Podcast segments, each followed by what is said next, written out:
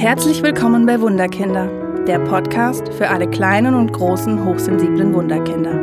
Hi, ich bin Julia Theresa Lump und zeige dir, wie du trotz der Hochsensibilität mehr Leichtigkeit in deinen Familienalltag bringst. Lass uns gemeinsam den Schatz entdecken, der in dir oder deinem hochsensiblen Wunderkind steckt. Hallo meine Lieben!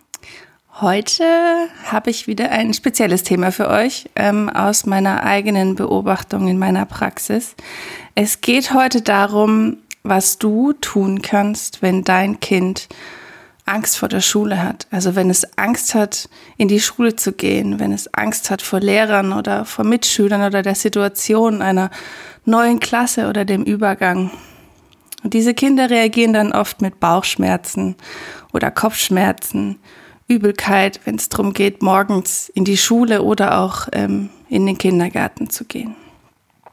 Ich habe euch jetzt wichtige meiner Tipps zusammengefasst, die einfach in den letzten Wochen und Monaten immer präsenter wurden und ähm, die einfach auch für gute Erfolge gesorgt haben. Genau. Als aller, aller, aller Wichtigstes, wo sich die meisten noch so ein bisschen verdrücken, finde ich, dass ähm, es wichtig ist, über die Hochsensibilität zu sprechen. Also, dass die Pädagogen, die Lehrer, die Erzieher, die Sozialpädagogen, dass die einfach Bescheid wissen ähm, über die Hochsensibilität.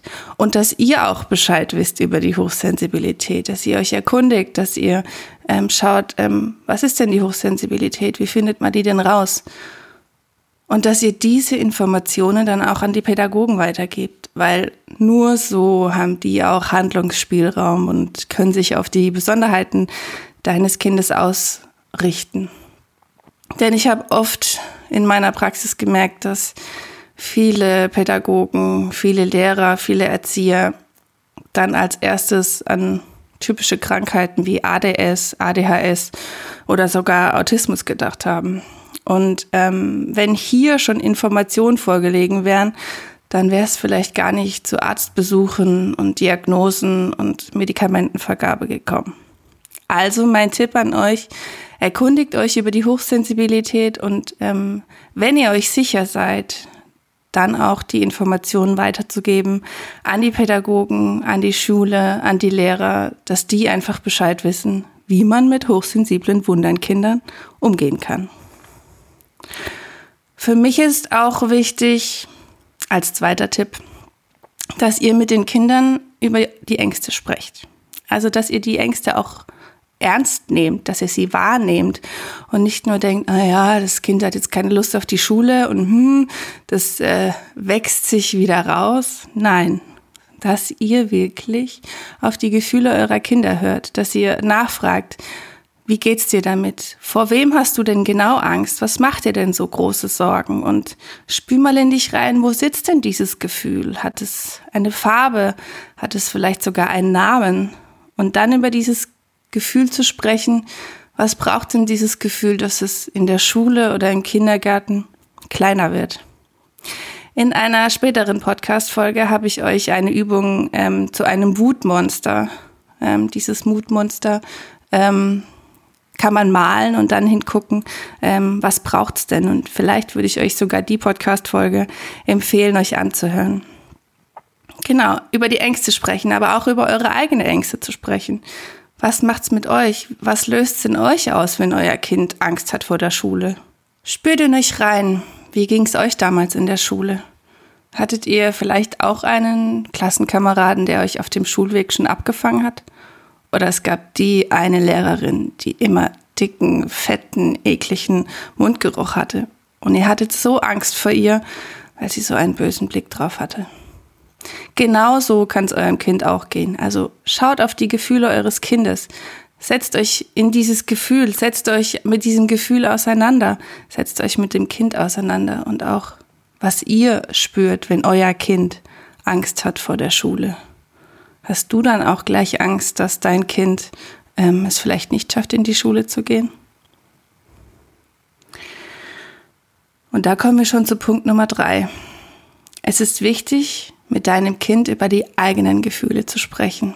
Das bedeutet, was löst es in dir aus, wenn dein Kind nicht in die Schule oder nicht in den Kindergarten geht?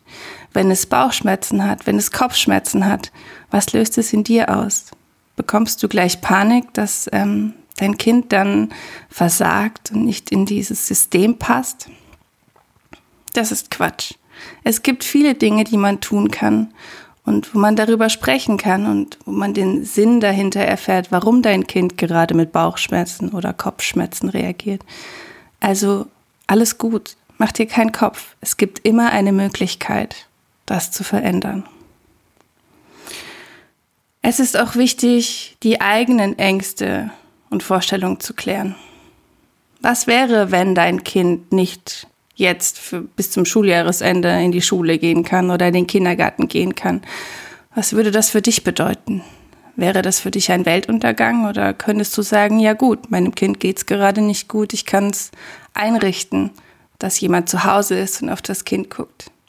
Oder kommt dann in dir das Gefühl hoch, ich kann doch jetzt nicht mein Kind zu Hause lassen, immer diese Extrawürste? Auch das ist möglich. Deswegen werde dir klar über deine eigenen Gefühle und Befindlichkeiten, auch die deines Mannes oder deiner Frau, weil hier natürlich auch noch immer alte Anteile in euch angetriggert werden. Ihr wart ja selbst mal Schul- und Kindergartenkind. Für mich auch in den letzten Monaten immer wieder sichtbar ist der Punkt, keine Angst davor zu haben, sich Hilfe zu holen. Da gibt es den normalen Weg, dass man ähm, in der schulpsychologischen Beratungsstelle von der Schule ähm, nachfragt oder auch im Kindergarten gibt es natürlich Beratungsstellen, wo ihr dann natürlich aber auch den normalen Weg geht. Das heißt, ihr geht zum Psychologen, ihr geht zum Psychotherapeuten, dort werden Diagnosen gestellt und vielleicht gibt es auch ähm, Medikamente, was natürlich mit der Hochsensibilität oft nichts zu tun hat, weil dort die Hochsensibilität oft nicht erkannt wird. Deswegen mein Tipp an euch, holt euch Hilfe von dort, wo ihr das Gefühl habt, die Menschen kennen sich auch mit dieser Hochsensibilität aus. Weil dort kann ganz schnell und ganz einfach Dinge unternommen werden, damit dein Kind und dein Schulkind, dein Kindergartenkind wieder in die Schule und in den Kindergarten gehen kann. Ich habe auch noch eine kleine Übung für euch, um den Selbstwert deines Kindes zu steigern damit dein Kind jeden Tag fühlt, dass es gut ist, so wie es ist, dass es etwas Besonderes ist, so wie es ist, auch wenn es Bauchschmerzen hat oder wenn es Kopfschmerzen hat oder wenn es ihm übel ist. Denn oft setzen sich genau diese Kinder selbst so unter Druck. Sie haben Angst vor etwas in der Schule und sie wissen genau, sie müssen in die Schule und den Kindergarten, es geht kein Weg dran vorbei, alle anderen Kinder machen das auch und sie setzen sich so unter Druck, weil sie denken, warum schaffe ich es nicht? Warum bin ich nicht normal, in Anführungsstrichen, wie alle anderen Kinder?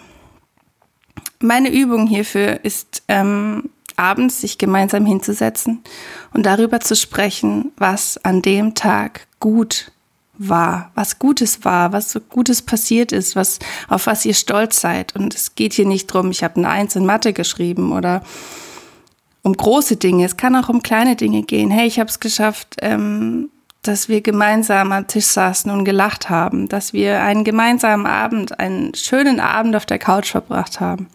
Um solche Dinge geht's. Und das auch gerne über mehrere Wochen. Und du wirst spüren, wie sich dein Kind entspannt.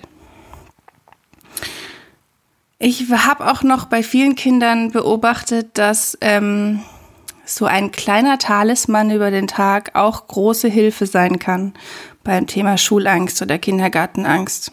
Es geht hier darum, zum Beispiel ein besonderes Kuscheltier mitzugeben, was dann in den Arm genommen werden kann, wenn die Angst zu groß wird. Oder dass man mit dem Kind bespricht, welche Wege braucht es denn morgens, damit es sich sicher fühlt, damit es sich, ja, damit es keine Angst hat, dass es weiß, okay, morgens ist schon der und der Weg und so machen wir es. Es gibt den Kindern Sicherheit und das ist das, was sie in solchen Angstsituationen am meisten brauchen. Ich habe aber auch noch einen paradoxen Tipp. Tue einfach mal was komplett anders. Tue es so, wie, wie du es eigentlich nie machen würdest. Also zum Beispiel, geh einen anderen Weg. Natürlich verrückt zu dem Tipp, was ich da vorgegeben habe. Aber es gibt Kinder, die so in ihrem eigenen Film drin sind, die durch so einen anderen Weg unterbrochen werden. Also die, die denken nicht drüber nach. Die, die, hä, warum laufen wir jetzt anders? Und schon ist die Angst wieder aus dem, aus dem Kopf, aus dem Gewissen. Und es gibt so Kleinigkeiten, die man tun kann, damit die Angst verschwindet. Aber dazu gerne in einem persönlichen Gespräch. Als vorletzter Tipp gibt es noch die Möglichkeit, natürlich vor allem jetzt äh, in dieser besonderen Zeit, ähm, andere Wege zu gehen. Also zu sagen, gut, mein Kind bleibt zu Hause. Egal ob im Kindergarten, zu sagen, okay, ähm, wir machen eine Pause. Oder auch in der Schule. Jetzt gibt es ja die Möglichkeit zu sagen, du unterrichtest dein Kind zu Hause. Aber hier ist natürlich auch immer wichtig, mit den Lehrern zu sprechen, mit den Erziehern zu sprechen.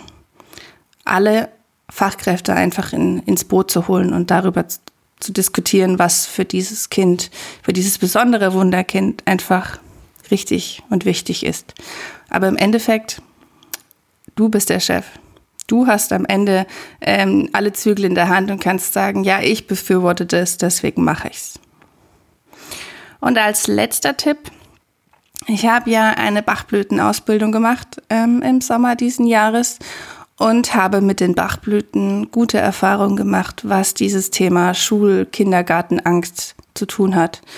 Ähm, es sind wie so Muttropfen, die ich den Kindern dann an die Hand gebe. Es sind ganz wenige, ganz niedrig dosierte Pflanzen, die jetzt nicht völlig ins System eingreifen, aber die so ein bisschen abpuffern und die Angst einfach ein bisschen kleiner machen. Erzähl mir doch, wie geht's dir mit deinem Kind? Ähm, was machst du, wenn Übelkeit, Kopfschmerzen wieder größer werden? Und ich freue mich, wenn du beim nächsten Mal mit dabei bist. Mach's gut! Hat dir der Podcast gefallen? Oder hast du Themenwünsche und Fragen zu deinem hochsensiblen Wunderkind? Dann schreibe mir gerne auf meine Homepage wunderkind-karlsruhe.de oder hinterlasse mir eine Nachricht auf Facebook und Instagram unter Wunderkind Karlsruhe. Ich freue mich sehr, dass du hier bist. Alles Liebe, deine Julia Theresa.